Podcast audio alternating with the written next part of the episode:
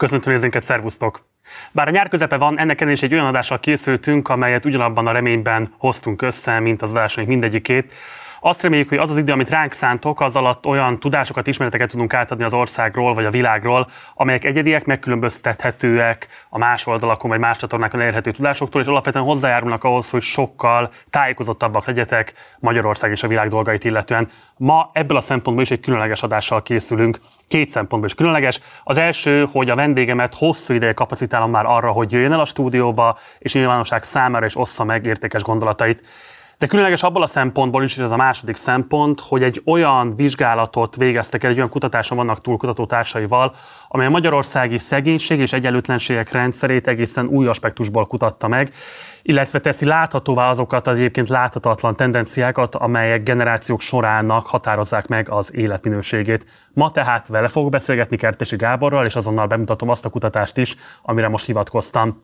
Mielőtt azonban ezt megtenném, mindenképpen iratkozzatok fel a csatornára, ha még nem tettétek volna meg, illetve ha lehetőségetek van, akkor kérlek, hogy szálljatok be a finanszírozásunkba a leírásban található lehetőségen keresztül. És akkor fordulok mai vendégemhez, Kertesi Gáborhoz, a KRTK Közgazdaságtudományi Intézet kutatójához. Szervusz! Szervusz, Marci. Nagyon köszönöm, hogy elfogadtad a meghívásom. Köszönöm a Hosszú meghívást. agitálás áll e mögött. No, tehát amiről igazából most szó lesz majd, ez egy friss kutatásotok, amelyet két szerzőtársaddal, Hajdú Tamással és Fagyas Ferejler Petrával, hogyha jól mondom a nevét, Igen. végeztetek el, és amelyben alapvetően a gyermekek fogainak az állapotát vetettétek össze a különböző területi, gazdasági és egyéb egyenlőtlenségekkel, vagy pontosabban ebből vezettétek le azt, hogy ezek az egyenlőtlenségek hogyan hatnak ki már egészen a kisgyermekek ö, mentális, bocsánat, ö, fogászati higiénés ö, állapotára. Először is kezdjük azzal a kérdéssel, ami egyáltalán nem magától értetődő, miért pont a gyerekfogak állapotát tartottátok kutatásra érdemesnek? Köszönöm szépen a meghívást. Egy picit nagyobb keretbe rakom a, a, a dolgot. Mi egy olyan kutatási projektbe fogtunk bele Hajdú Tamás kollégámmal pár évvel ezelőtt, két-három évvel ezelőtt, aminek a neve a gyerekegészség állapota Magyarországon. Ez sok témára terjed ki.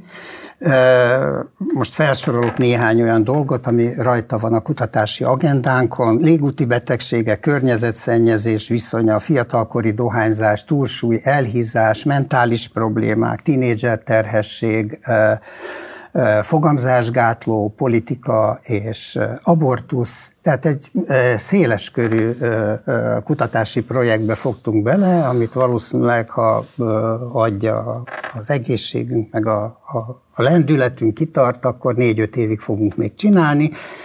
És ennek a keretében ez az első olyan tehát írtunk már egy nagyobb átfogó tanulmányt, amiben megpróbáltuk összefogni mindazokat az adatokat, amik rendelkezésre állnak, de most először rázumoltunk egy olyan témára, ahol ö, nagyon jó adatokat sikerült összegyűjtenünk, ezek a gyerekfogak állapota. Itt az, az igazi újdonság ebben a kutatásban az, hogy ezen a területen először fértünk hozzá teljes körű NEAK, ez a Nemzeti Egészségügy alap, Alapkezelőnek az adataihoz, ez régi nevén ez az Országos Egészségbiztosítási Pénztár, és ebben több mint másfél millió gyerek 2 és 18 év közötti gyerek összes társadalombiztosítás által fedezett egészségügyi betegrekordjához nem egyéni szinten, hanem csoportosított szinten a NEAK-kal együttműködésbe, a NEAK-tól csoportosított szinten kaptunk általunk megtervezett adatokat, és ezeknek az adatoknak... Csak fontos a nézőink kedvéért ezt hangsúlyozni, hogy személyiségi jogi szempontokat maximálisan figyelembe véve és Ezt olyan mértékben figyelembe véve, hogy mi egyéni betegadatokat nem kaptunk, hanem ezeket csoportosított biztosított formába, és az adatvédelem minden szempontjának maximálisan megfelelő módon kaptuk az országos egészségbiztosítás pénztártól. De akkor az eredeti kérdésre válaszolva, miért pont a gyerekfogokat éreztétek ilyen szempontból a legreprezentatívabbnak, vagy a legmagyarázóbb erejűnek? Én nem mondanám, hogy ez a legreprezentatívabb és a legmagyarázóbb erejű, mert a túlsúly vagy elhízás vagy a légúti betegségek ugyanilyen fontosak, valamilyen értelmes sorrendbe haladtunk az adatokhoz való hozzáférésnek a függvényében, de az, hogy a gyerekegészséggel foglalkozunk, annak az egy kiválasztott és egy reprezentatív fontos példája a fogak állapota, ez tulajdonképpen a leghűbb tükörképe annak, hogy hogyan néznek ki az egészségügyi egyenlőtlenségek, és mivel ezeknek az adatoknak az alapján nem csak ne adatokból, hanem nagy reprezentatív adatfelvételek adataiból is dolgoztunk.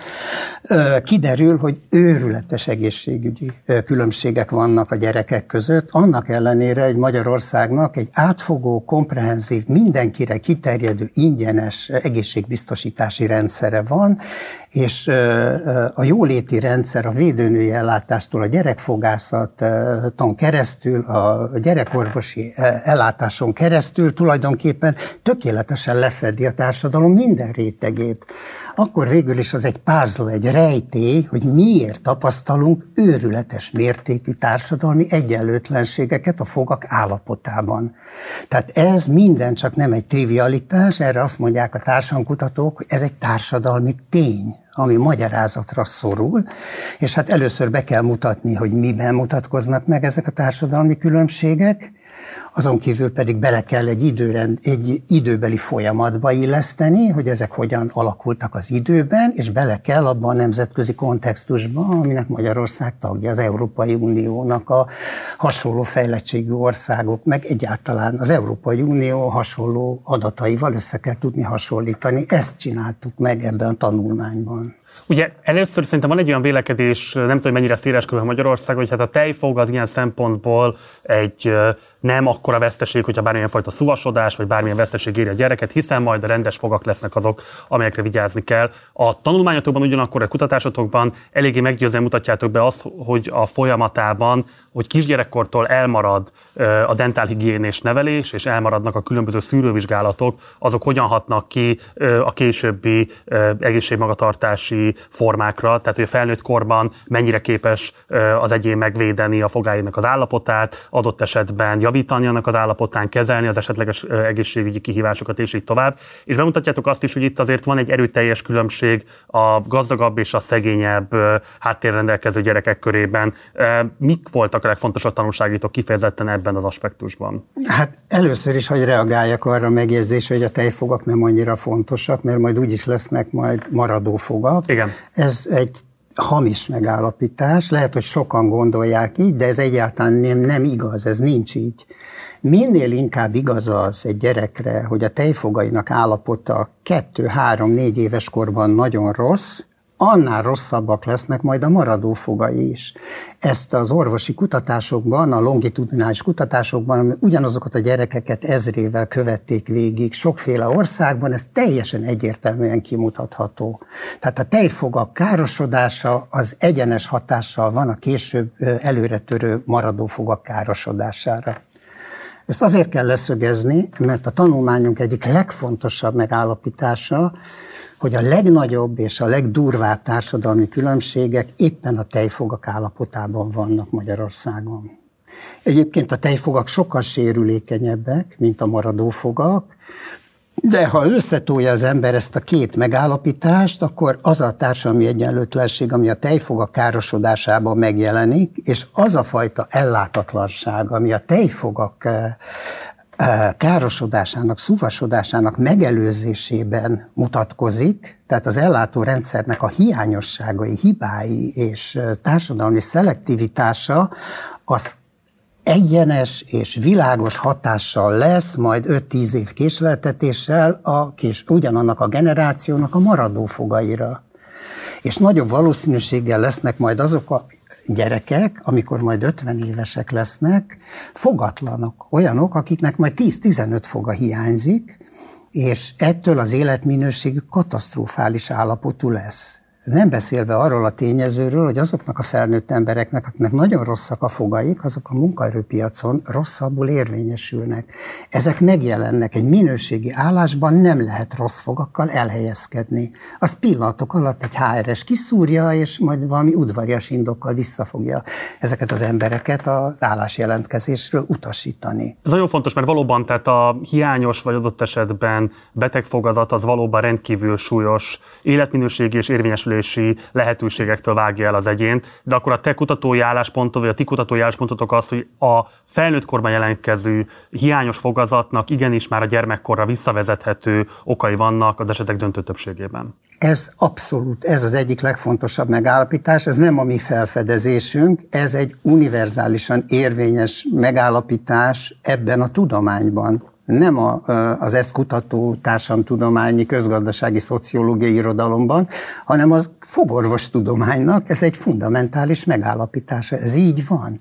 Akkor beszéljünk egy másik fontos kérdésről, mert hogy a legtöbbször szintén a nem túl tájékozott, adott esetben kifejezetten előítéletes közönség is, vagy, vagy, vagy hát nem tudom, nyilvánosság. Hajlamos ezt egyéni igénytelenséggel magyarázni, nevezetesen, hogy az emberek azért vesztik el a fogazatukat, mert nem képesek megmosni napjában kétszer, és hogy a kutatásotokban eléggé meggyőzően érveltek amellett, hogy ennek milyen típusú társadalmi és gazdasági meghatározottság van. Ha csak egy példát mondjak, azt írjátok, hogy 19-20 évesen a szegényeknek majdnem kétszer annyi rossz foga van, mint a gazdagoknak.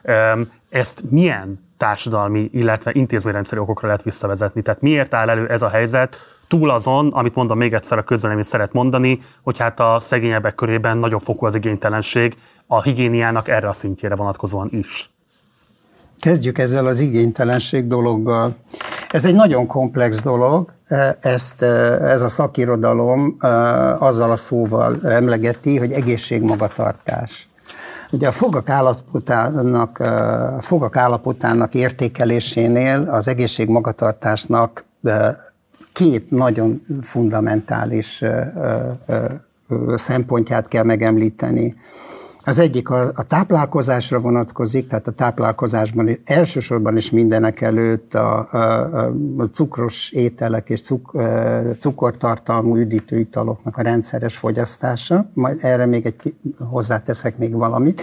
Egész kicsi gyerekkorban, tehát csecsemőkorban például a cukros teával itatás, meg minden ilyen típusú dolognak a rendszeres fogyasztása a kisgyerekekkel, ez rendkívül káros, mert egy olyan mikroflórát teremt jelent meg a, a gyerek és a felnőtt ember fogaiba is, tehát ilyen értelemben a kettő egy 50 éves embernek ugyanolyan káros, de egy kicsinek még károsabb, mert még végtel, védtelenebbek a fogai, amelyben megtelepednek a szuvasodást előidéző baktériumok, és onnantól kezdve végzik a pusztításukat. Tehát ez egy komponens. Egy másik egészségmagatartási komponens az a, a fogaknak, vagy még a legkisebb tejfogoknak is a rendszeres tisztítása. Ugye egy természetes erózió mindenkinek a fogaiban mindig végig megy. Bocsánat, ilyen fogorvosi ismereteket kell elmondjak, de ennél nem lehet megérteni. Ennek az erózióra ráerősít mindenfajta cukros étel, és főleg a cukros folyadékok rendszeres fogyasztása, és ennek a kivédése a rendszeres fogápolás, és hát azt látjuk, hogy minél iskolázatlanabb egy társadalmi réteg, minél szegényebb, nem a pénzzel függ össze, hanem ezeknek az egészségmagatartási ismereteknek, tudásoknak a megléte. Tehát az, hogy a szegények iskolázatlanak, és nem rendelkeznek mindazokkal a kompetenciákkal, amik egy megfelelő egészségmagatartás, ez egy társadalmi tény, ez egy trivialitás. Ez nincs olyan ország, ahol a világon ne így lenne. Ezért van az, hogy vannak nagy intézményrendszerek, amik ezeket a problémákat lehetőleg minél kisebb gyerekkorban megpróbálják kivédeni. Ezek olyan viselkedési jellemzők, amik e, e, nagy intézményrendszerek által befolyásolhatók. Ezek nem Isten csapásai, ezek nem olyanok, mint egy földrengés, vagy egy árvíz, hanem ezeket az ember képes befolyásolni. Nem egyéni szinten, egyéni szinten is, de például az ellátórendszernek ez egy kiemelten fontos feladata.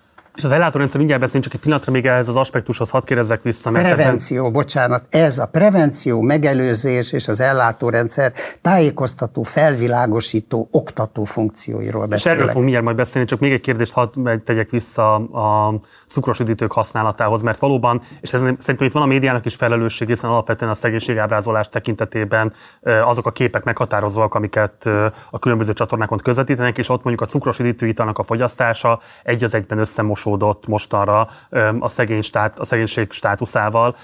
Miért van az, hogy a szegényebbek körében valóban kiemeltebb adott esetben a cukros üdítőital fogyasztása? Milyen társadalmi okokra vezethető ez vissza?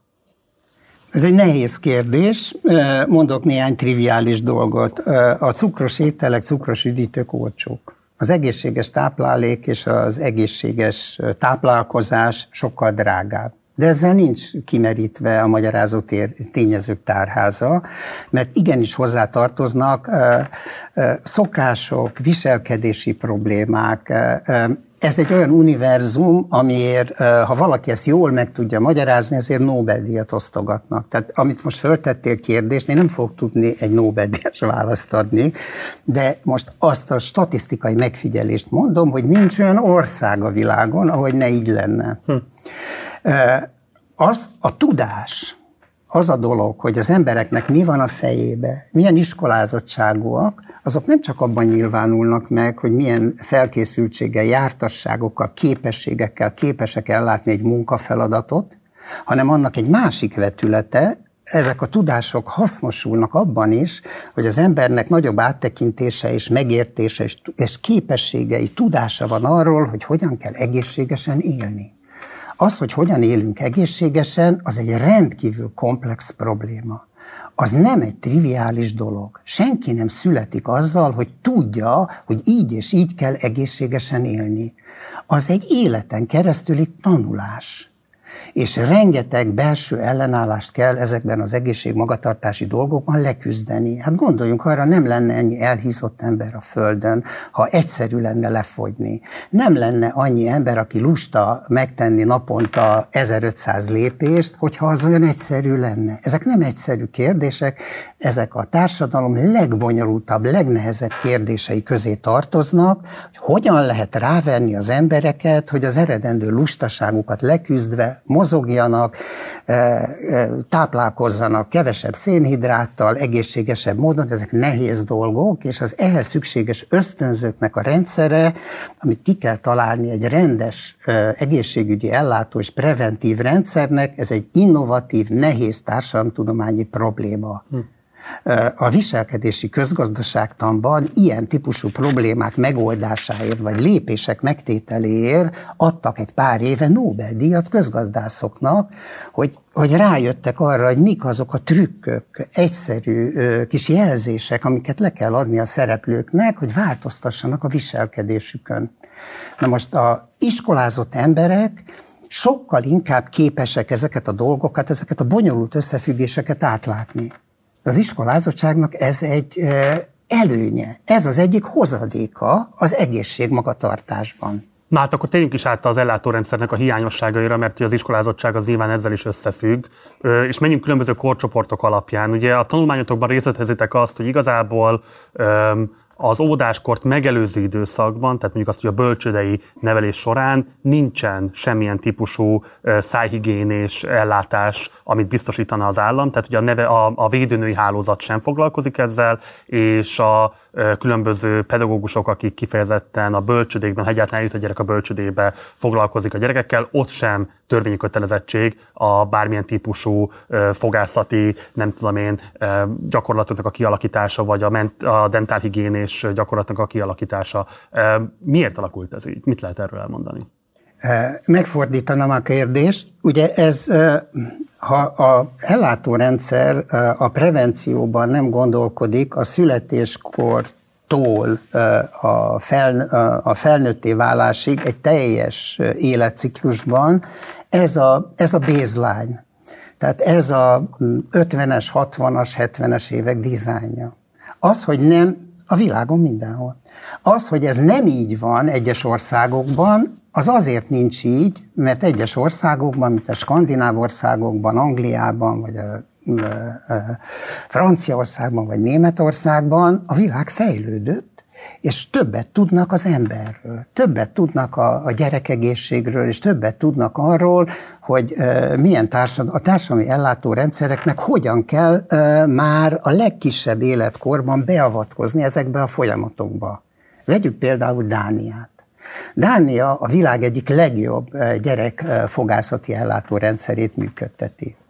Dániában van körülbelül 100 municipalitás, mondjuk egy járásméretű terület, ezekben egy önálló területi elven megszervezett autonóm fogászati ellátás működik, mindegyikben van egy fogászati klinika, Dániában él kb. 5 millió ember, egy fele körülbelül akkor ország, mint Magyarország, megszületik egy baba, akkor azt rögtön ebbe a fogászati rendszerbe automatikusan a népességellátó, a népesség nyilvántartó rendszer beregisztrálja. Tehát tudnak a létezéséről, tudják a pontos postacímét a szülőknek a ez a baba eléri mondjuk a fél éves vagy a három éves életkort, akkor kap a szülője egy e-mailt, egy SMS-t, egy telefonhívást, hogy ekkora és ekkora szeretettel látják a tudom én, a Kopenhága kettes fogászati klinikán első szűrővizsgálatra. Ez így működik. Minden gyereket. Minden gyereket, aki eléri azt az életkort. Akkor végeznek egy állapotfelmérést a gyereken, és besorolják kockázati osztályokba. Tehát, hogyha mondjuk egy szegényebb bevándorló család gyereke, és több a fogászati problémája, akkor őt három havonta hívják vissza, ha pedig egy magas státusú, teljesen rendbe tartott fogazatú gyerek, akkor azt mondják, hogy lássuk magát, anyukát majd fél év múlva, három év múlva, és egy osztályba sorolják, és a legközelebb megnézik megint, ha ott változik valami a kockázatban, akkor új besorolásban megy, és ez így megy egész gyerekkoráig. Tehát proaktív a rendszer. Szűrés, megelőzés, prevenció. Ez az alapelv. Ennek következtében Dániában a kisgyerekkorban is, meg 12 éves korban, amikor már maradó fogak vannak, az Európai Unióban messze a legjobbak, Németország, Anglia, Finnor, meg Svédországgal együtt a legjobbak a gyerekek fogainak állapota. Ezek az alkalmak mind egyben egy pedagógiai eszközök is, tanítják a szülőket. Mit kell csinálni? Anyuka, cukros itallal soha ne hitassa a gyerekét, mert az tönkre fogja tenni a felső metszőfogait, és ott megindul egy erózió. Még kicsik a fogai, de apró ilyen kis vizes rongyal, vagy vizes kis szivacsal meg kell mosni a fogakat minden étkezés után esténként. Ha meg már nagyobbak a gyerekek, már már előre törtek a tejfogak, akkor rendszeresen megfelelő fluorid tartalmú fogkrémmel és megfelelő fogkefével megmutatják, megtanítják, hogy mit kell csinálni. Óriási pedagógiai jelen. Ezzel szemben Magyarországon van egy gyakorlatilag egy univerzális ellátórendszer, ha én azt lát, azt gondolom, hogy az én a gyerekemet el szeretném vinni egy éves korába egy fogászhoz, én elvihetem. Engem nem fog egy gyerekfogász visszautasítani, legfeljebb beállít a sorba, mert hogy kevés gyerekfogász van, és sok a gyerek. De nincs államilag ösztönözve. Ez semmilyen ösztönzés nincs. Tehát én akkor fogom elvinni a gyereket, ha a gyerek ordít, és látom, hogy fáj a foga. De akkor már ez egy veszett fejszenyele.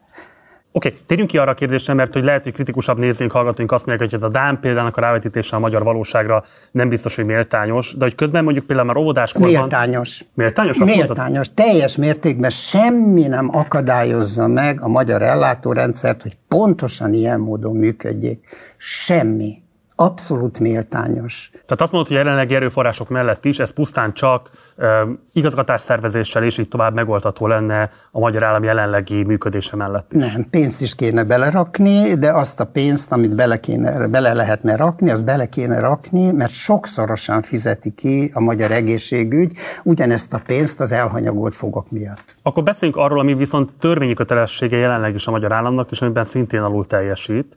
Ugye óvodáskorban már ö, törvényi kötelezettség a gyermekeket ö, fogászhoz vinni bizonyos időközönként. Na most ehhez képest a tanulmányokból az derül ki, hogy a szegényebb gyerekek több mint fele óvodásai alatt nem találkozik fogorvossal, vagy a negyedük pedig egyáltalán nem találkozik évente fogorvossal.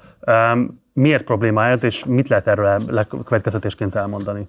Na most nagyon röviden a törvényi szabályozás úgy ezt iskolafogászati ellátásnak nevezik, ilyen értelemben az óvoda része az iskola rendszernek, a közoktatási rendszernek, és ezt úgy, van, úgy szabályozza, hogy minden gyereknek, aki óvodáskorú, évente legalább egyszer el kell mennie, vagy el kell őt vinni iskolafogászhoz, vagy az iskolafogásznak kell az óvodát felkeresni, és ott kell a vizsgálatot lefolytatnia, ha pedig már az iskolába jár, akkor évente legalább kétszer. Na most ez egyáltalán nem teljesül, ezt a teljes körű ellátási adatokból lehet tudni, ez tényleg egy innovatív és új ismeret, ugyanis a, az OEP adatokban minden gyerek regisztrálva van, tehát minden gyereknek van egy tajszáma, tehát tudjuk minden területi egység, területi egységben, hogy hány olyan gyerek van, hány olyan életkorú nemű gyerek van, aki ellátásra szorul, vagy bármikor az életben, és azt is tudjuk, hogy egy adott naptári évben legalább egyszer járt-e fogászaton, gyerekfogászaton. És ezt a két adatot az ember el, elosztja egymással, akkor nyilvánvalóan kimutatható a kettő közötti gap. Tehát, hogyha egy gyerek négy éves, és e, egy, egy bizonyos területi egységben lakik, azok vannak a nevezőben, mondjuk van száz gyerek, aki ott lakik hajdúböszörményben, és abból tudom én, 63 volt abban a naptári évben egyáltalán fogásznál, akkor ott van az a gap. És mi van azzal a 37-tel?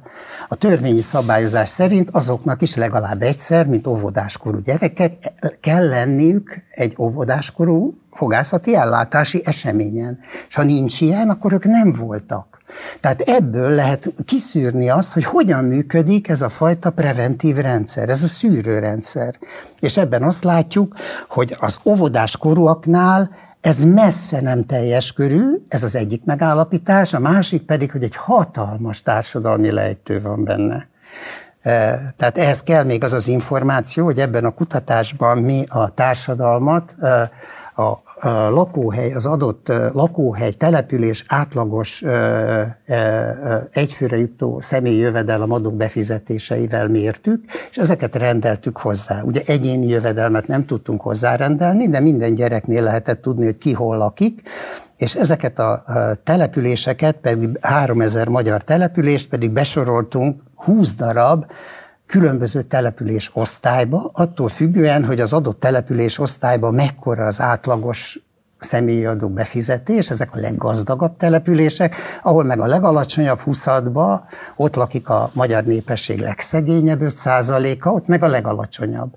És ha ezeket ezeknek a szemszögéből vizsgáltuk meg az ellátatlansági arányokat, tehát hogy a szűrővizsgálaton a gyerekek hány százaléka vett részt egy adott naptári évben, a kutatás 2016 és 19 minden egyes évére, és az a szám, amit ebből a számításba kiszámoltunk, ezen négy naptári év átlagát mutatja, tehát egy jellemző eseményt, akkor azt látjuk, hogy ez a társadalmi különbség a leggazdagabb és a legszegényebb településeken élő 5-5 százaléknyi e, lakosság között, ez eléri a 20-25 százalékot. Miközben az egésznek a szintje távolról, a közelébe sincs a törvény által előírt 100 százaléknak, mert hogy ez egy teljes körű rendszernek kéne lennie. Nem az, e, és ugyanígy nem ilyen az iskoláskorú gyerekek esetében, bár hozzá kell tennünk, hogy az iskoláskorú gyerekek esetében a helyzet jobb, az egésznek a szintje magasabban van, olyan 60-70 százalék között, és sokkal kisebb a társadalmi lejtő. Tehát az iskolák inkább eleget tesznek a törvényi kötelezettségeknek, bár ahogy idősebbek a gyerekek egyre kevésbé, egy 16-18 éves gyereket már nem lehet így volna csapni a tanárnak és elvinni az iskolafogászhoz. Egy 12-14 éves gyereket még igen, meg egy 8 éveset, az óvodák sokkal kevésbé. Ezek rendszer szintű problémák, és abból adódnak, hogy ez az egész, mint rendszer rosszul működik. Az világos, de miért? Tehát miért nem tudja a magyar állam ezeket a kötelezettségeit teljesíteni? Tudhatná, csak erre oda kellene figyelni. De akkor Tehát ez egyéni ezek... mulasztása, különböző nem, nem, ezek rendszer problémák.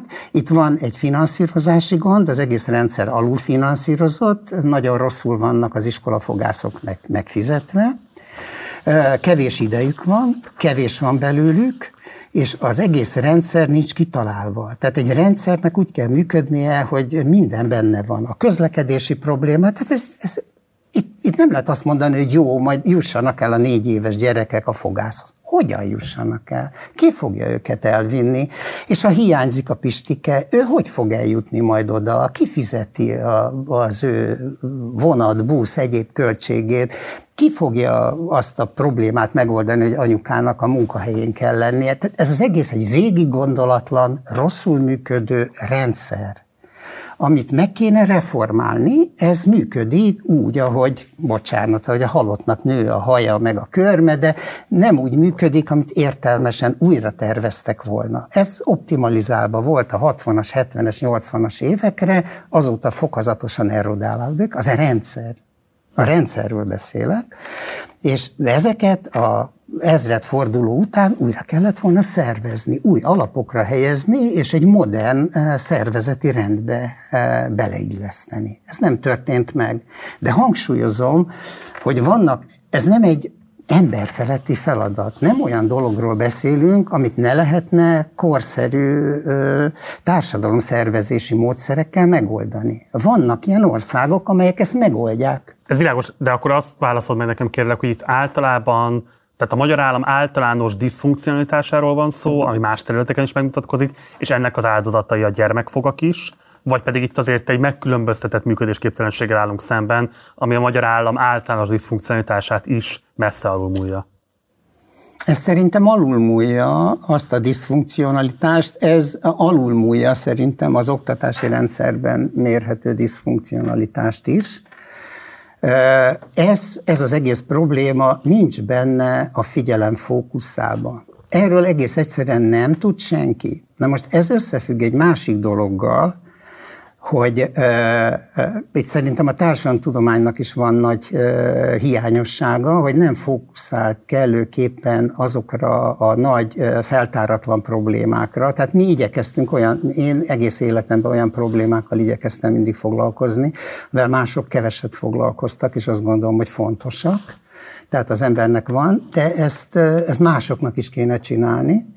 Ez az egyik dolog. A másik dolog, hogy ezekre az ismeretekre, meg általában a tudásra nincs vagy fogadókészség. Tehát nem érdekes senkit semmi.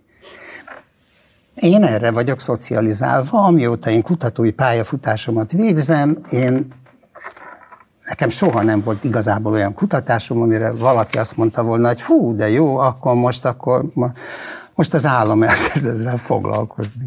Soha. Soha. Hát az Jó. is érdekes interjú lenni, hogy ez miért van így. Azt nem tudom, ennek ezernyi bonyolult oka van, de az ember akkor is csinálja. Jó, beszéljünk a, egy kicsit az általános egészségi állapot kérdéseiről is, mert hogy a már említett Hajdú Tamás kutatókollégáddal együtt egy working paper publikáltatok a Közgazdasági Tudományi Intézet folyóiratában, amely a fogakhoz hasonló tendenciákat mutat ki a gyermekek általános egészségi állapotát illetően is. És igazából amellett érveltek, hogy a társadalmi különbségek már igazából a születéskor megmutatkoznak.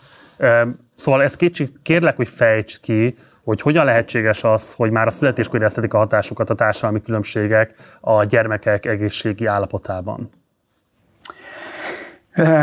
Valamit mondanék, ezt Korábban egy nagyobb working paperben megírtuk, száz oldalon, körülbelül száz ábrán mutattuk be mindazok, ez 2020-ban a járvány tetőpontján, a járvány idején írtuk ezt a Tamással, akkor ugrottunk neki a gyerekegészség problémájának, és akkor egy ilyen review-t csináltunk arról, egy áttekintést, amit tudunk, jelenleg rendelkezésünkre álló mikroszintű adatok alapján. Ezek magukba foglalták a, a KSH népesedési regisztereit, sokféle, nem fogom most darabonként, legalább hatféle regiszterét, mindenfajta szörvéket, a védőnői adatfelvételeket, tehát nagyon sok dolgot szedtünk össze, azt nem egy év alatt szedtük össze, hanem 5-6 év alatt, csak most rendszerbe szerveztük ezeket a dolgokat, és megpróbáltuk egy egységes struktúrába beletenni. Ez az egységes struktúra az volt, hogy mindenhol legrosszabb esetben rendelkezésre állt egy település kód, ahol a gyerekek laknak,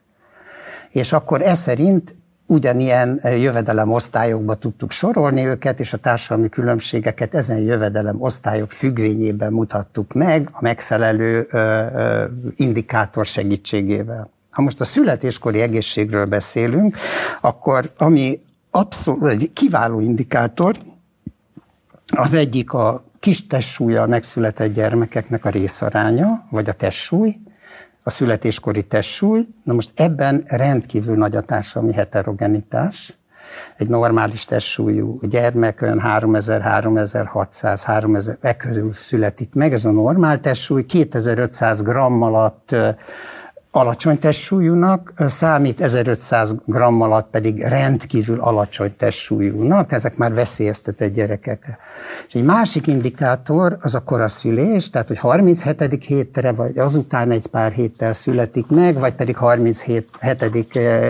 hét előtt, mind a kettőnek súlyosak, komolyak az egészségügyi következmények, ki lehet nőni, meg meg lehet ezeket javítani. A későbbi egészségügyi ellátás, meg nevelés során, de azért ezek rosszabb feltételekkel indulnak azok a gyerekek, akik kistessúlyúak, vagy, vagy mondjuk egy harmadik indikátor, az a, az a mindegy, azt most nem mondom el.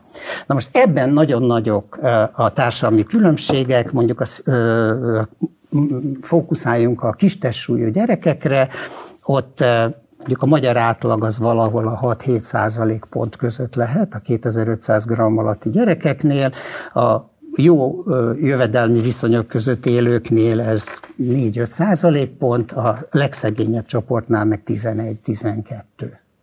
Ez hatalmas különbség. Na most ez e, tulajdonképpen a, a szegénység már a várandóság idején be van pro. A szegénységnek a e, sokféle, szegénynek lenni az nem egy indikátor, az nem azt jelenti, hogy nincs sok pénzünk, azt is jelenti, hanem sok minden mást, az egy komplex dolog, a viselkedéstől, a lakáskörülményektől minden, tehát ez mind egy univerzumot alkot, és ezek a dolgok, ezek beleprogramozzák a várandóságba ezeket a problémákat. A, a, a, az anyaméhen belül más azok a fejlődési folyamatok, vagy a fejlődési folyamatok más mértékben, más tempóban mennek végbe a várandóság alatt. Ennek egy hatalmas orvosi irodalma van, és az, hogy ezeket a környezet indikátorai, környezetszennyezés, szegénység, dohányzás, alkoholfogyasztás, de most nem akarom ezekre, mert ezeket nagyon könnyű rávágni a szegényekre, hogy miért dohányoznak. Most csak azt mondom, a szegények 30% a várandásságkor alatt dohányzik. Ugyanez az indikátornak az értéke 1% a leggazdagabb társadalmi csoportban. De visszatérve arra, amit a beszélgetés legelején erről elmondtam, ezek, ezeket lehet úgy kezelni, de szerintem ostoba dolog úgy kezelni, hogy jó, hát ezek maguk tehetnek a saját gondjaikról. De miért? Bocs, ez szerintem nagyon-nagyon fontos kérdés, mert akik még egyet is értenek ezzel a nézetrendszerrel, sokszor szerintem bajban vannak, amikor érvelniük kell, mondjuk egy vitában. Miért nem egyéni ostobaság, tanulatlanság, fölkészületlenség az, amivel magyarázni érdemes egy ilyen társadalmi jelenséget? Azért nem érdemes, mert ez a társadalmi jelenség attól még nem fog megváltozni, hogy én elítélem. Tehát azt mondom, mondhatom, most tegyük föl, hogy én egy szélsőségesen jobboldali szegényellenes ember vagyok, azt mondom, ők tehetnek róla, miért olyan hülyék, miért dohányoznak. És akkor most mi történik? Hát Én történik, jól érzem hogy magam. ezzel azt, hogy miért nincsen közösségi felelősség, vagy hogy a közösségi felelősség nem terjedhet ki azokra a területekre, amelyekben az egyénnek. Most érülek abla a pozíció, amit igen, igen, igen, nagyon...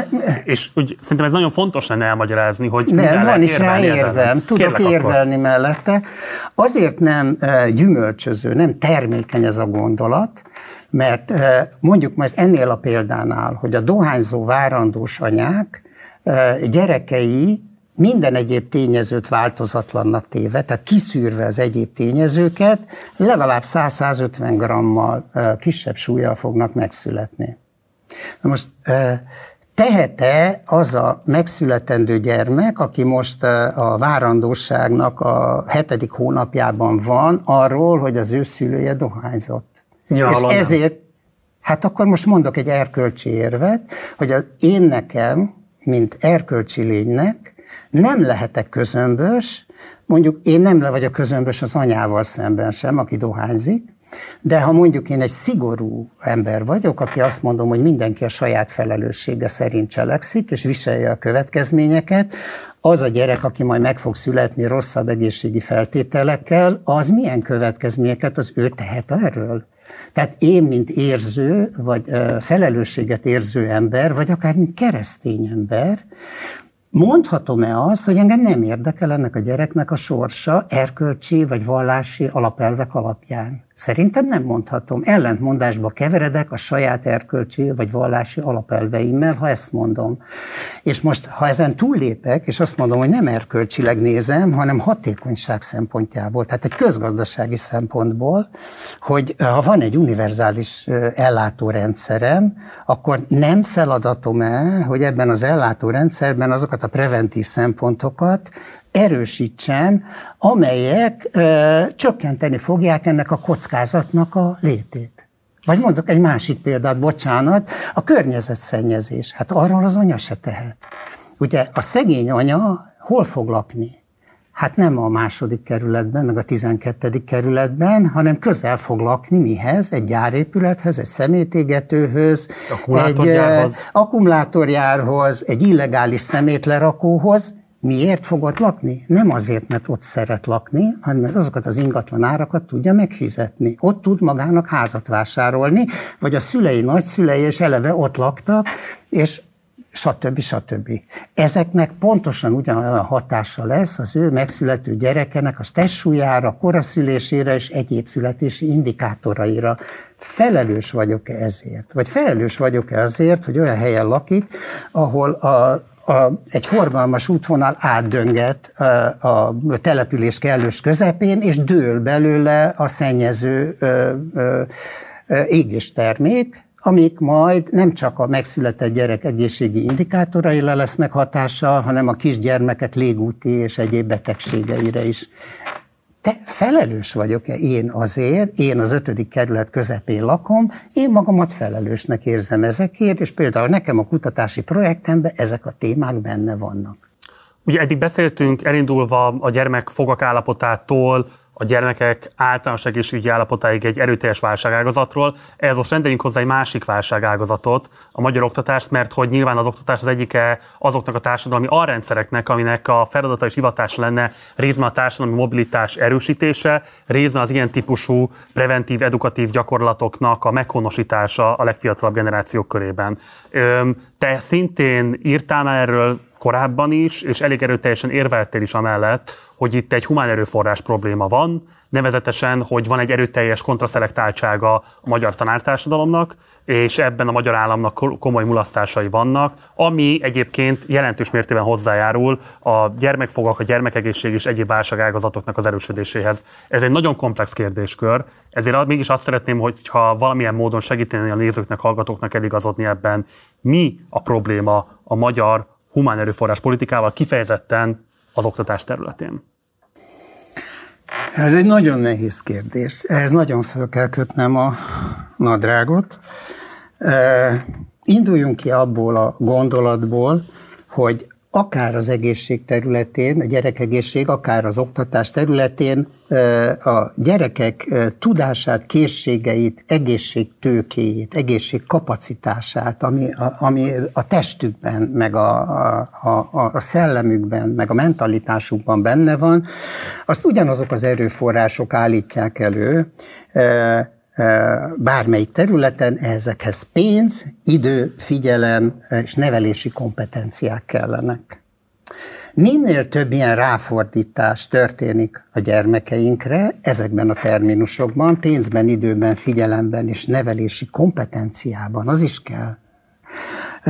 Annál magasabb lesz a következő generációnak a humántőkéje, akármiben is mérjük ezt, mondjuk tegyük föl, hogy ez mérhető, mérhető valamilyen módon, és annál gyorsabb lesz az ország hosszú távú gazdasági növekedése. Ebből a tézisből indulok ki.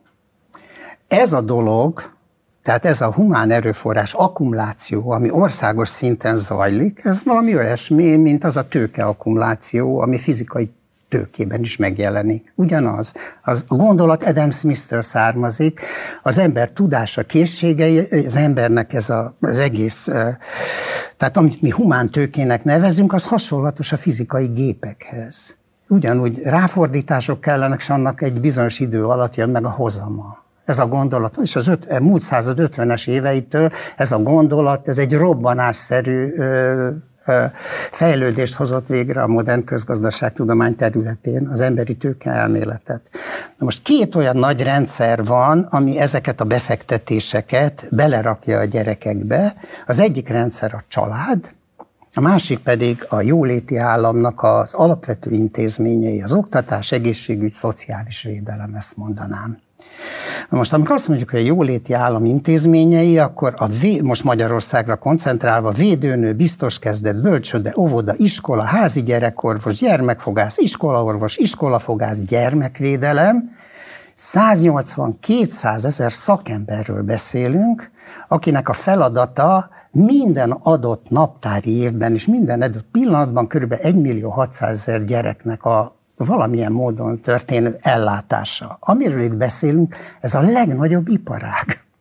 Nincs ennél nagyobb iparág Magyarországon, és több ezer milliárd forint a költségvetés ennek, amit mind összetoljuk évente. Na most, ha megnézzük a másik a rendszert, ezek a családok, akik szintén beletolják ezeket a humán erőforrás beruházásokat a gyerekeikbe, ezt mérjük mondjuk két dologba, gyermeknevelésre fordított, vagy a gyerek készségeit fejlesztő pénzráfordítások és időráfordításokban, és ha az időráfordításokat beárazzuk, annak az alternatív költségével, annak az órának azzal a költségével, amit megkereshetnének azzal, hogy akkor is pénzt keresnének, ez egy triviális közgazdasági szemlélet, és beáraznánk ezeket, akkor az is ezer milliárdos nagyságrendű.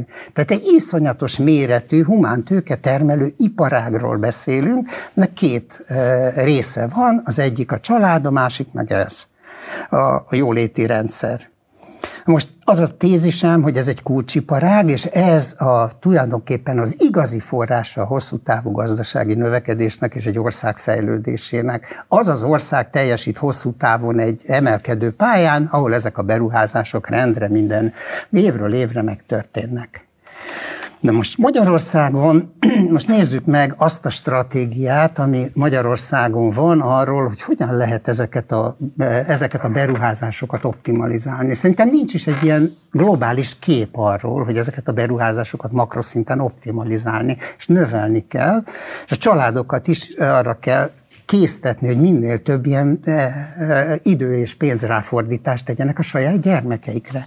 A magyar társadalompolitika, adó és társadalompolitika egyoldalúan e, e, e, egy olyan utat követ, amiben a felső és középosztály családtámogatására összpontosít. És ennek az az oka, nem egy értelmetlen dolog, amit csinálnak, de az az oka, mert az a fixa ideája ennek a társadalompolitikának, hogy az a helyes, ha minél több olyan gyerek születik meg, az a jó a társadalomnak, akibe majd a szülei több erőfesz, erőforrást fognak befektetni. Ebben van igazság, tényleg előnyös ez a társadalomnak. De gondoljuk csak végig, hogy mit jelent ez a politika. Ez a politika azt mondja, hogy ha maguktól egy felsőfokú képzettségű fiatal házaspár két gyereket akarna, akkor ez a politika azt mondja, miért nem akartok hármat? Akarjatok hármat, mert akkor egyel több olyan gyerek lesz majd 5-20 év múlva a társadalomban, akinek sok minden van a fejébe, akire ti nagyon odafigyeltetek. De gondoljuk el, hogy ennek a másik oldala, amit nem tesz meg ez a társadalompolitika, hogy közben e, valamikor a 2008-10-es évek környékén leállt a magyar felsőfokú oktatási expanzió. Teljes mértékben. Ma Magyarországon évről évre körülbelül, körülbelül 40 százalék egy bizonyos kohorsznak, a 21-25 éves kohorsznak az a része, aki kiáramlik az egyetemekről. Ezt, hogyha állomány szem, szemléletbe átszámoljuk, az azt jelenti, hogy a mindenkori stockban, az állományban, a 25-34 éves állományában gyakorlatilag 5-8 éve 30-32 százalék a felsőfokú végzettséggel rendelkezőknek a, az aránya ami nemzetközi Európai Uniós összehasonlításban 27 Európai Uniós ország között a harmadik legrosszabb egész Európában. Ami azt jelenti, hogyha Magyarország egy másik pályán haladna, és az elmúlt 10-15 évben, ami a válsággal kezdődött, de később pedig egy ilyen oktatással szemben közömbös politikával folytatódott, szerényen szólva, akkor ez a 30-32 százalékos arány mondjuk egy Európai Uniós középmezőnyben lévő országoknál ott van mondjuk a 40 és 50 százalék között. Tehát Magyarországnak egy 10-20 százalék pontnyi lemaradása van fiatal diplomásokból. Na most, hogyha ilyen opportunity cost, tehát alternatív költség szemléletben nézzük meg ezt az egész problémát, akkor azt látjuk, hogy, és összekombináljuk egy másik információval, amit a magyar időmérleg és háztartási költségvetési adatfelvételekből tudunk, összehasonlítunk két házaspárt. Az egyik mind a kettő középfokú érettségizett anya-apa, és a másik meg mind a kettő diplomás anya-apa akkor a diplomás anya-apa a gyerekeire 300, évi 350 órával több időt fog készségfejlesztő tevékenységekkel fordítani, és körülbelül 400 ezer forinttal többet költ, szintén tehát nem az ételre, italra, kabátra, fűtésre, hanem készségfejlesztő beruházásokra. Azokra a beruházásokról beszélünk, amik az ország humántőke állományát fogják decentralizált módon növelni. Hát akkor bocsánat, ezzel képest... bizonyos értelemben mégiscsak akkor a kormányzati uh, humánpolitikát igazolod, hiszen az az állítás, hogy kevesebbet kell az államnak ráfordítani, egyéni szinten ezt a szülők kipótolják. Nem, nem ezt mondom. Azt mondom, hogyha uh, a magyar társadalompolitika ezt a más, tehát nem állította volna le a felsőfokú expanziót, akkor az ölébe hull tíz év múlva egy olyan humántőke beruházási kapacitás, amiért neki a kis súlyát nem kell mozgatni. Tehát nem arról beszélek, hogy ezek a fiatalok majd a munkaerőpiacon termelékenyebbek lesznek, mert ez az egyik dolog. De amikor fiatal szülők lesznek, termelékenyebben fogják a gyerekeiket nevelni, és többet fognak belerakni. Tehát ez egy olyan dolog, amire nem gondol a magyar társadalompolitika, miközben egyoldalúan nyomatja, hogy ne két gyerekük legyen, hanem legyen inkább három, miközben itt önmagától, attól, hogy ezek az emberek a diplomával, az, hogy öt évig jártak egyetemre, szocializáltak annyira, hogy többet tudnak a gyereknevelésről, és többet fognak a gyerekeikbe befektetni, mint hogyha öt évvel hamarabb kiléptek volna a munkaerőpiacra, és azt a fajta városi szocializációt, amit egy egyetem jelent öt évig, azt nem kapták meg. Tehát ez, ez egy másik olyan pont, és van egy harmadik olyan pont, amire egyáltalán nem fordít figyelmet szerintem a magyar társadalompolitika, kevés kivételtől eltekintve, például egy ilyen kivétel a biztos kezdet program, hogy a szegény, hátrányos helyzetű gyerekeknek egyrészt jövedelemtranszferrel lehetővé kell tenni, hogy hozzáférjenek azokhoz a javakhoz, amelyek mind komplementer elemei a gyereknevelésnek, ez bizonyos értelemben, ez nyilván... Ezt, ezt fordítsuk le nézőink részre, tehát muszáj készpénzt juttatni a szükséges családi pótlék, A családi pótlékat a kétszeresére kéne emelni. Minimum. Minimum. Minimum, vagy pedig differenciál családi pót, nem tudom. Ehhez én most nem értek. És mi ez a komplementer elem? Kérlek, ezt is fejtsük. A másik elem pedig az, hogy kora gyermekkori intézmény központú programok sokasságát kellene működtetni. Például ide tartozik a óvodai fogmosástól kezdve, most visszakanyarodva, nem beszéltünk arról a fogászati ellátórendszerben, hogy Magyarországon az óvodai ellátásban most része az óvodai programnak a fogmosás, de az ember ezt összehasonlítja egy olyan fogmosási programban, ami egész Skóciában működik, Erről a kutatás során mi egy védőnő, vagy egy óvónővel íratunk egy esettanulmányt, aki Magyarországonak egy falusi óvodájában dolgozik, előtte pedig négy évig Skóciában dolgozott, és ő nekünk egy előre megadott szempontrendszer szerint össze, összehasonlította a kétfajta fogmosási gyakorlatot, ami az óvodákban zajlik, ezek bonyolult társadalomszervezési feladatok. Ezeket nem lehet úgy működtetni, de az ember azt mondja, hogy mossatok fogat Ettől nem fognak fogat mosni, és nem tudják, hogy hogyan mossanak fogat, mivel, milyen eszközzel, ki biztosítja, ki ellenőrzi, milyen eljárásmód, ki korrigálja a hibákat, ki fedezi a költségeket. Ezek komplex problémák, társadalomszervezési problémák, négyezer különböző terepen. Ezeket nem így lehet, hogy beleírjuk egy törvénybe, hogy mostantól fogva fogat kell mosni. De hol? És hogyan? Tehát e, ezeket Ezeket mind fejben, ezek bonyolult feladatok, ezt se csinálja a magyar humán erőforrás politika, és még sorolni lehetne, a magyar humán erőforrás politika mély válságban van. Ez a válság nem tegnap óta van, ez nagyon-nagyon régóta van, minimum két évtizede, de biztos, hogy az utóbbi évtized nagyon-nagyon ráerősített erre. És akkor ennek egy aspektusáról még mindenképpen beszéljünk, ez pedig a tanárszelekció kérdése, nevezetesen, hogy te amellett érveltél, hogy igazából itt azon túlmenően, hogy van egy kormányzati nem törődömség az oktatási helyzet általános intézésével kapcsolatban. Van egy olyan aspektus, amiről keveset szoktak beszélni, hogy nevezetesen annyira kevéssé vonzó ma már egzisztenciálisan a közoktatásban részt venni, pályakezdőként tanári állásba elhelyezkedni, ami konkrétan veszélyezteti azt, hogy bármilyen szempontból is azoknak a szempontoknak meg tudjon felelni a közoktatási rendszer egésze, amelyeket hozzátársítunk, mobilitás elősegítése, stb. stb. stb. Mi kellene ahhoz, hogy nagy arányban válasszanak pályát, kreatív, ambíciózus fiatalok. Mi kellene ahhoz, hogy ne eláramlás, ne beáramlás jellemezze a tanári hivatást? Hát ez egy nagyon jó kérdés, és nagyon fontos kérdés. Ugye abból induljunk ki, hogy egy e, Magyarországon a, a közoktatásban van körülbelül 140-150 ezer pedagógus tanár durván. Ez egy nagy sztok, egy állomány. Ez az állomány, ez fogy, nyugdíjba mennek emberek, és gyarapszik, mert beáramlanak frissen végzett pedagógusok.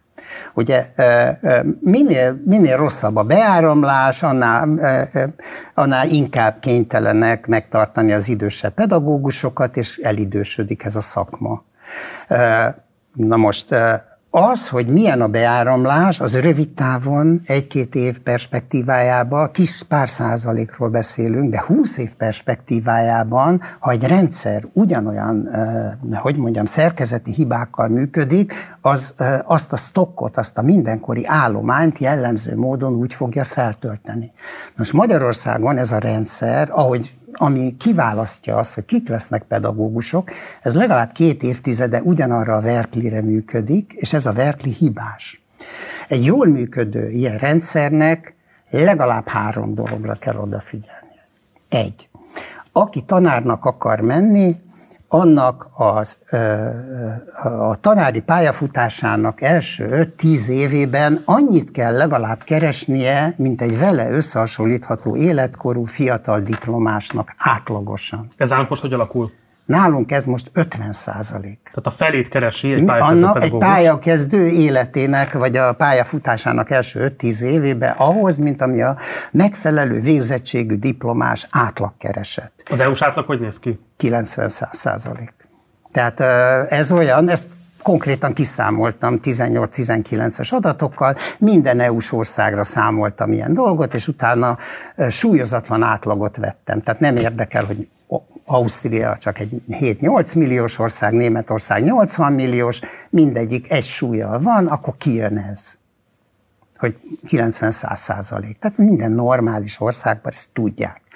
Ez azért van, mert ebbe az életkorban kell családot alapítani, gyereket szülni, és eh, lakást vásárolni. Hát ezek ezek úgy jönnek, mint a gyors vonat, megfelelő. Ezek nem 45-50 éves korban jönnek, hanem 25-35 között. Akkor kell ezt a pénzt megkeresni, nem a pályának a későbbi szakaszaiba. Azzal hiába vigasztalom őket.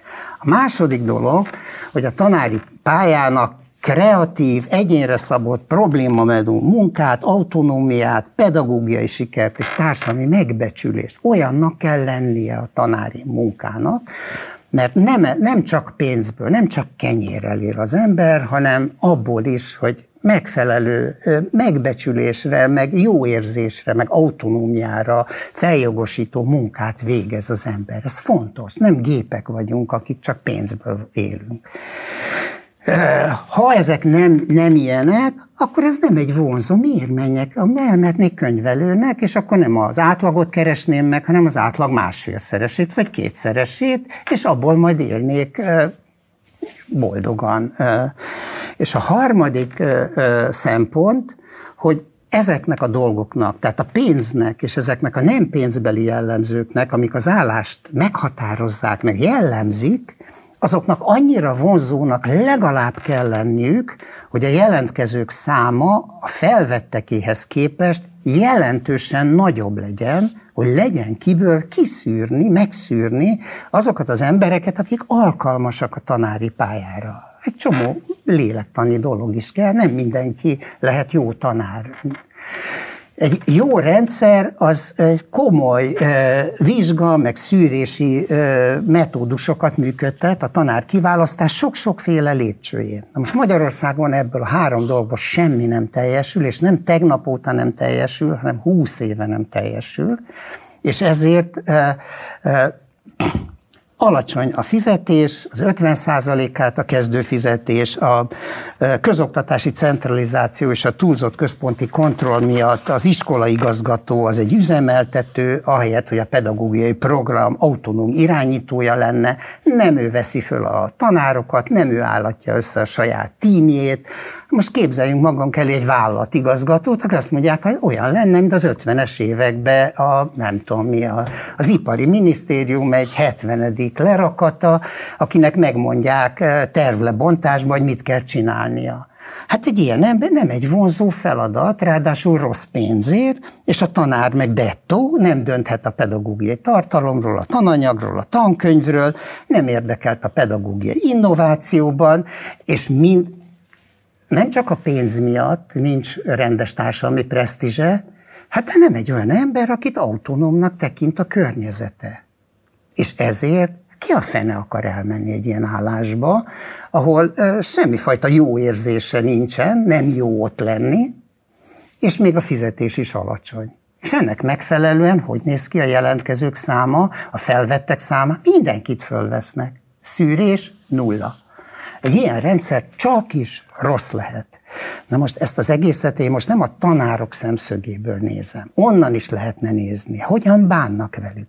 Az egy kérdés. De a másik kérdés a gyerekeink. Én 1,6 millió gyerek szempontjából nézem, és az ő két millió szülője szempontjából, 3-4 millió ember szemszögéből nézek rá fölülről erre a problémára mi, milyen, hogy van nekünk ez a rendszer megkonstruálva, és kik fogják beletenni azt a tudást a gyerekeink fejébe, amiből nekik egy egész életen kell boldogulniuk.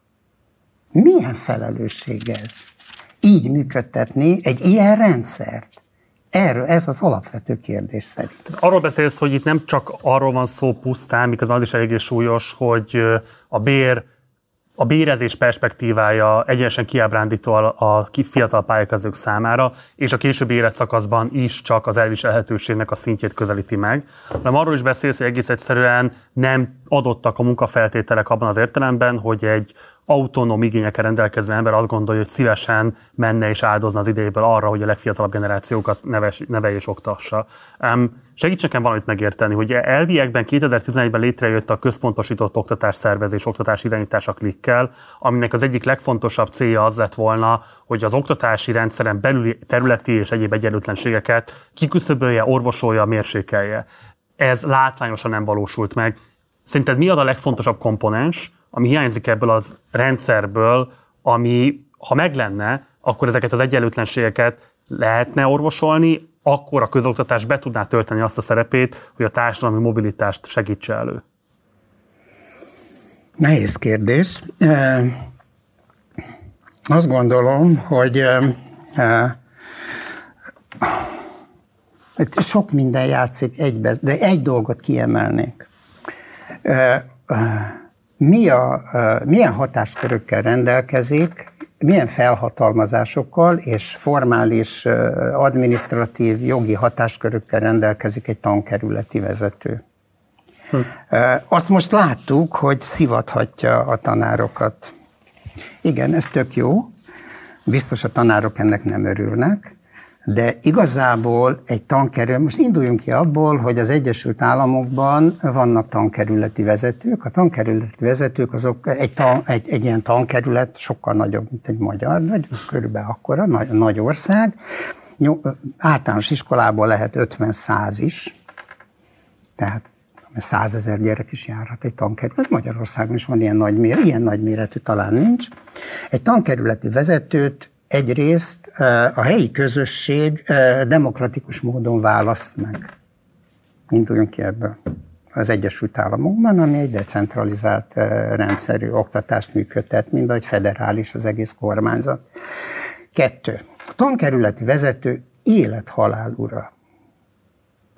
Nem, ám nincs minisztérium, aki megmondja neki, hogy mit kell csinálni. Van minisztérium, de annak semmi köze nincs ahhoz, hogy a tankerületben mi folyik. A tankerületi vezető, ha azt látja, hogy rosszul működik egy-egy iskola, akkor egyik napról a másikra bezárja azt az iskolát. Nem azért zárja be, mert azt mondják, hogy itt valami nem politikailag nem stimmel, azért zárja be, mert rosszul működik az iskola, rosszak a gyerekek eredményei.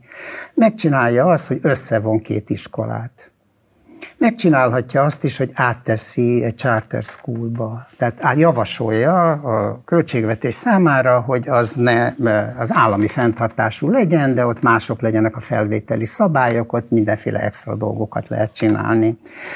Kirúghat egy iskola igazgatót. Nem politikai okok miatt, azért rúg ki, mert egyszerűen nem jól működik az oktatási rendszer. Tehát ő az oktatási rendszer, a helyi oktatási rendszer mastermindja. Neki feladata például a szegregáció megfékezése. Tehát azt látja, hogy mindenfajta autonóm és decentralizált indokok miatt elkezd feltöltődni, vagy hosszú ideje feltöltöttek bizonyos iskolák nagyon szegény, hátrányos helyzetű, feketebőrű gyerekekkel, és neki ez nem tetszik, és emiatt elvándorlás van azokból az iskolákból, de nem akarnak menni a tanárok, és akkor ott tanárhiány, meg ilyenek vannak, akkor azt mondja, hogy jó, hát akkor összevonom ezt a két iskolát, hogy ne legyen ennyire szegregált ez az egész. Kicsit megkeverem a gyerekeket. Pedagógiai programokat indítok el. Hol vannak ezek a hatáskörök? Hol vannak ezek a demokratikus felhatalmazások? Eh, hol van ez az autonómia? Hol van az a politikai bátorság, ami egy tankerületi, most a politikai bátorság, hogy adott esetben szembe menjen a saját, maga, a saját közössége választóival, akik őt megválasztották, hogyha ő szakmailag azt gondolja, hogy ott indokolt valamit tenni, akár népszerűtlen dolgokat is. Tehát nevezhetjük mind a kettőt tankerül. Ez is tankerületi vezető, az is, de a kettő köszönő viszonyban nincs egymással. Ezekkel a hatáskörökkel nem rendelkezik. Tehát egy tankerületi vezető ma egy 50-es évek gyárigazgatója, aki a megfelelő minisztériumnak beszámolási kötelezettséggel és végrehajtandó feladatokkal kell, hogy engedelmeskedjen. De azt jól érzékelem a szavaidból, Gábor, hogy amellett érve, egyébként a központosítás, mint olyan, az lehetne eszköze Persze. a területi és egyéb társadalmi Abszolút. egyenlőtlenségek csökkentésének. Abszolút. Csak a központosításnak ez a módja valójában nem ezt ambicionálja. Hát nem, mert szemmel láthatólag nem ez volt a szándék, most fia, finoman fogalmazva, és ahogy látjuk, azokra a dolgokra, amikről én beszélek, most így virágnyelven az amerikai példa alapján, ezekre töménytelen feladat lett volna. Tehát Magyarországon van most nem tudom mennyi, 150, vagy nem tudom mennyi, kevesebb, összevontak, mindegy. Van valamennyi tankerület, hát rengetegben ugyanilyen feladatok sokasságát kellett volna elvégezni.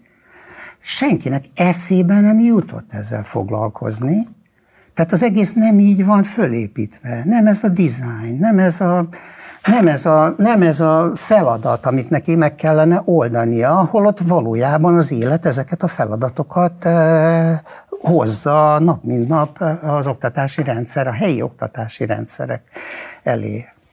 És akkor záráshoz közeledve, visszautalva egy megjegyzésedre, mi szerint te a teljes tudományos munkásságodat soha nem találkoztál olyan típusú érdeklődéssel, ami azt mondta volna, hogy hát amiket ti kutatóként előállítotok tudásokat, akkor nézzük meg, hogy abból hogyan lehetne állami gyakorlatot, vagy bármifajta kormányzati politikát desztillálni. Hogy én azért azt remélem, hogy mondjuk a műsorainkat hallgatják, nézik, lehet, hogy akár kormányzati személyek is, de hát mondjuk ellenzéki politikában résztvevő személyek például. Te milyen tanácssal, vagy milyen mm, igényel élnél feléjük? Tehát mit javasolnál arra vonatkozóan, hogy hogyan lehetne megalkotni egy olyan integratív oktatási víziót, jóléti víziót az ország számára, amely egy pozitív célként képes arra is, hogy az ilyen rendkívül deprimált közállapotok közepette is hosszú távon mégiscsak valamilyen módon segítse azt, hogy lehessen haladni egy olyan irányba, ami ezeket az állapotokat alapvetően megváltoztatja. Egy kicsit korrigálnám magamat. Életemben egyszer volt ilyen megbízásom, ez 2007-8-9-ben. Az akkori kormányzat, ez a Gyurcsány Bajnai kormány idején volt, egy 15-20-30 fős tímet meg, megbízott egy olyan feladattal, az a tímnek az volt a neve, egy oktatás és gyermekesség kerekasztal és egy másfél-két évnyi nagyon komoly munkával letettünk az asztalra egy, egy javaslatcsomagot, ami aztán könyvben megjelent magyarul is, meg angolul is, az a cím, hogy Zöld könyv a magyar közoktatás megújításáért. Ezt ma is vállalom, és ezeket, amik ott le vannak írva, az ma ugyanolyan érvényes, mint mint akkor volt. Hát ez legalább egy programalkotás szintjén megtörtént, de aztán ebbe beletört az akkori kormányzat bicskája egyrészt a 2008-as nagy válságba, és akkor a megszorításokba, másrészt pedig abba a politikai bukásba, ami már éreztette a hatását már bőven a kormányváltás előtt egy pár évvel. Tehát ebből a gyakorlat szintjén nem, nem lett semmi, de egy rendes program megvan. Ez bárki számára számára letölthető, ez ingyenesen fönn van. És két szép könyvben, angol és magyarul is megjelent, nagy nemzetközi konferenciában mutattuk be, ahol eh, a Csapó Benő, Magyarország legjelentősebb oktatástudósa, az hozta össze ezt a nemzetközi tímet, akinél ezt bemutattuk. Most Csapó Benőről azért emlékezek meg, mert egy héttel ezelőtt egy, egy közlekedési balesetben váratlanul meghalt 70 évesen, és szerintem illendő megemlíteni az ő nevét ebben a beszélgetésben. Visszatérve arra a kérdésre, amit, amit föltettél, hogy mi lenne az a tanács, hát egy átfogó új, forradalmilag új humán erőforrás politikát kellene Magyarország számára megtervezni, ami eh, a, a, az oktatás, az egészségügy, a szociális védelem, a felnőtt oktatás eh, teljes eh, horizontjára kiterjed, és amiben hát nagyon sok embernek kéne együttműködni, és ez kormányzati felkérésre kellene, hogy történjen. Erre most nyilván nincs esély. Ezért is kérdezem azt, hogy kifejezetten ellenzéki perspektívából nézve azért valószínűleg érdemes terveket alkotni, és a legkilátáslanabb időszakokban is érdemes készülni arra, hogy esetleg egyszer majd változhatnak a széljárások. Ebből a szempontból egyébként valószínűleg van egy jelentőség annak, hogy milyen tudások keringenek közszájon, meg közkézen. Tehát így alapvetően, hogyha most lefordíthatom um, laikus szintre azokat a megfontolásokat, amiket említettél, alapvetően annak a fölfedezését kívánnád a magyar társadalom szélesebb rétegei számára, hogy ebben az országban az elsődleges erőforrás az az ember, és a humán tőke, mint olyannak a megújítása, gondozása, fejlesztése lehetne egy kitörési pont abból a fejlődési pályából, amit mondjuk a rendszerváltás óta leírt ez az ország? Minden országnak a kulcserőforrása az ember, és uh, ilyen értelemben uh, minden uh, olyan ország, ami produkált komoly eredményeket az elmúlt 50 évben, az humán erőforrás politikákkal tört, érte el ezeket az áttöréseket, még hozzáteszem, az Egyesült Államok is. Az Egyesült Államok gazdaságtörténetéről szóló alapvető munkák, azok rendkívüli jelentőségenek tartották, hogy az Egyesült Államokban a világon a leghamarabb vezették be a komprehenzív középiskolai képzést.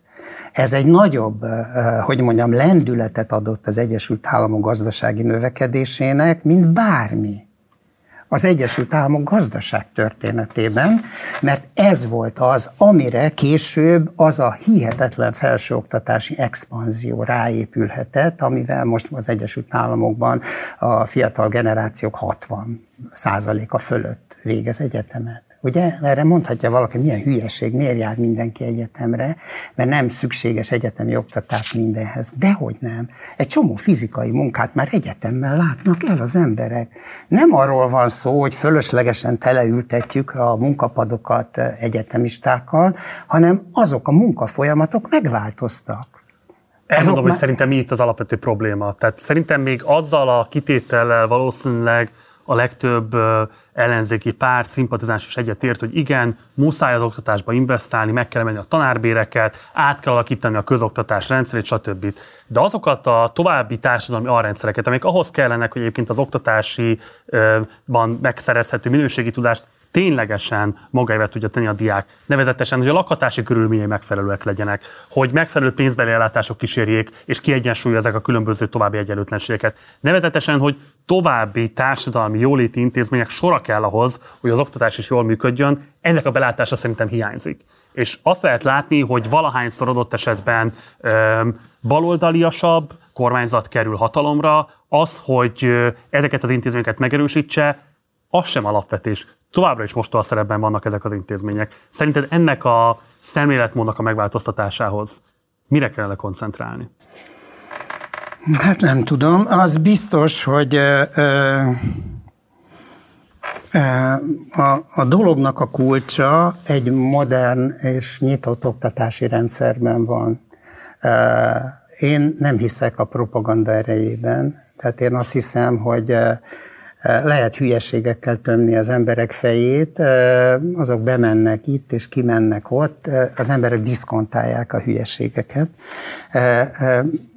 Az, hogy mi folyik az iskolákban, ott valószínűleg nem politikai, hanem állampolgári nevelés kell. És az állampolgári nevelésnek része az is, hogy az ember a saját társadalmát azt egy összetartó politikai közösségnek lássa. Tehát ez az Egyesült Államokban például közhely. Az Egyesült Államok lakosságában nagyon magas szintű a hazafiság. Tehát kiteszik a zászlót a házak elé, nagyon sok ember, jobboldaliak, baloldaliak egyaránt, és ott valahol, tehát nyilván ott is repedezett, töredezett, nem tökéletes semmi, de Magyarországon, amin szerintem a leginkább az oktatási rendszeren belül kéne most ami a közvetlenül a tudás és a skillek és az ismereteken túlmegy, az az, hogy ö, ö, hogy Magyarországot egy egységes politikai közösségnek tekintsék, amiből nem lóg ki senki csak azért, mert szegény, vagy a bőrszíne olyan, vagy bevándorló. Tehát, hogy azokat az embereket, akik körülvesznek minket, azokat egy egyenlő jogokkal és egyenlő emberi méltósággal rendelkező embertársaiknak tekintsük. Ez egy hogy mondjam, ez egy, nem egy forradalmi új gondolat, de ez a gondolat, ez egy olyan, hogy a nevelés része kell, hogy legyen. És ezt nem tételesen kell tanítani, hanem közös programokkal, tevékenységekkel, sportegyesületekkel, zenekarokkal, futballmeccsekkel, ahol mindenféle ember meg van keverve, és egyszerűen a, a mindennapi élet impulzusai révén értik meg az emberek az egy, emberi egyenlőség eszméjét, amit nem tételesen kell tanítani. Ez szerintem nagyon fontos gondolat, de akkor még egy kérdést engedj meg, mert hogy arra hivatkozol, hogy mondjuk az erőteljes patriotizmus képes lehet közösséget összekovácsolni, mondod az amerikai példát. Azt lehet, hogy 2010-től legalábbis lehet, hogy erőteljesen nacionalista színezetben, de ez mintha meg lenne. Azt mondod, hogy a helyi Nincs közösségeknek... Meg, ez nem igaz. Ez akkor nem igaz. Nincs remélem, mindjárt, mindjárt fejtsd ki a gondolatot, csak hadd mondjam ide azt az, azokat az érveket, amiket felteszem, hogy kormányzati oldalról esetleg megfogalmaznának azzal szemben, amit te mondtál. Azt mondod, hogy a helyi közösségeket kell megerősíteni. Azt lehet látni, hogy azért a különböző típusú ilyen, ilyen civil egyesületek, amelyek nem tudom, helytörténettel, a nemzeti érzésnek az erősítésével foglalkoznak, legalábbis virágzanak országszerte. Van nemzeti összetartozás napja, van egy csomó olyan típusú kezdeményezés a kormányzatnak, ami elviekben, mint hogyha ezt a célt szolgál, amit te megfogalmaztál, ehhez képest mégis azt látjuk, hogy az a humán erőforrás politikai változás, amit te propagálnál vagy elvártnál, az nem következik be. Mi az, ami hiányzik a NER humán erőforrás politikájából? Hát most elmondtam, elmondtam néhány ilyen elemet,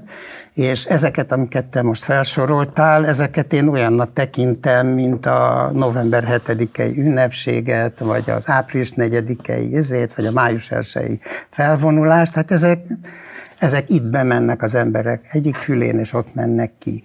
Tehát ezek, ezek úgy múltak el, mintha soha nem lettek volna. Egész gyerekkorom tele volt ezekkel a hülyeségekkel. Most ugyanilyen hülyeségek vannak, ezek, ezek ezeket úgy kezelik azoknak a társadalmaknak a, a, a, a, a, az állampolgárai szerintem, mint ami hát van ilyen, és lapozzunk.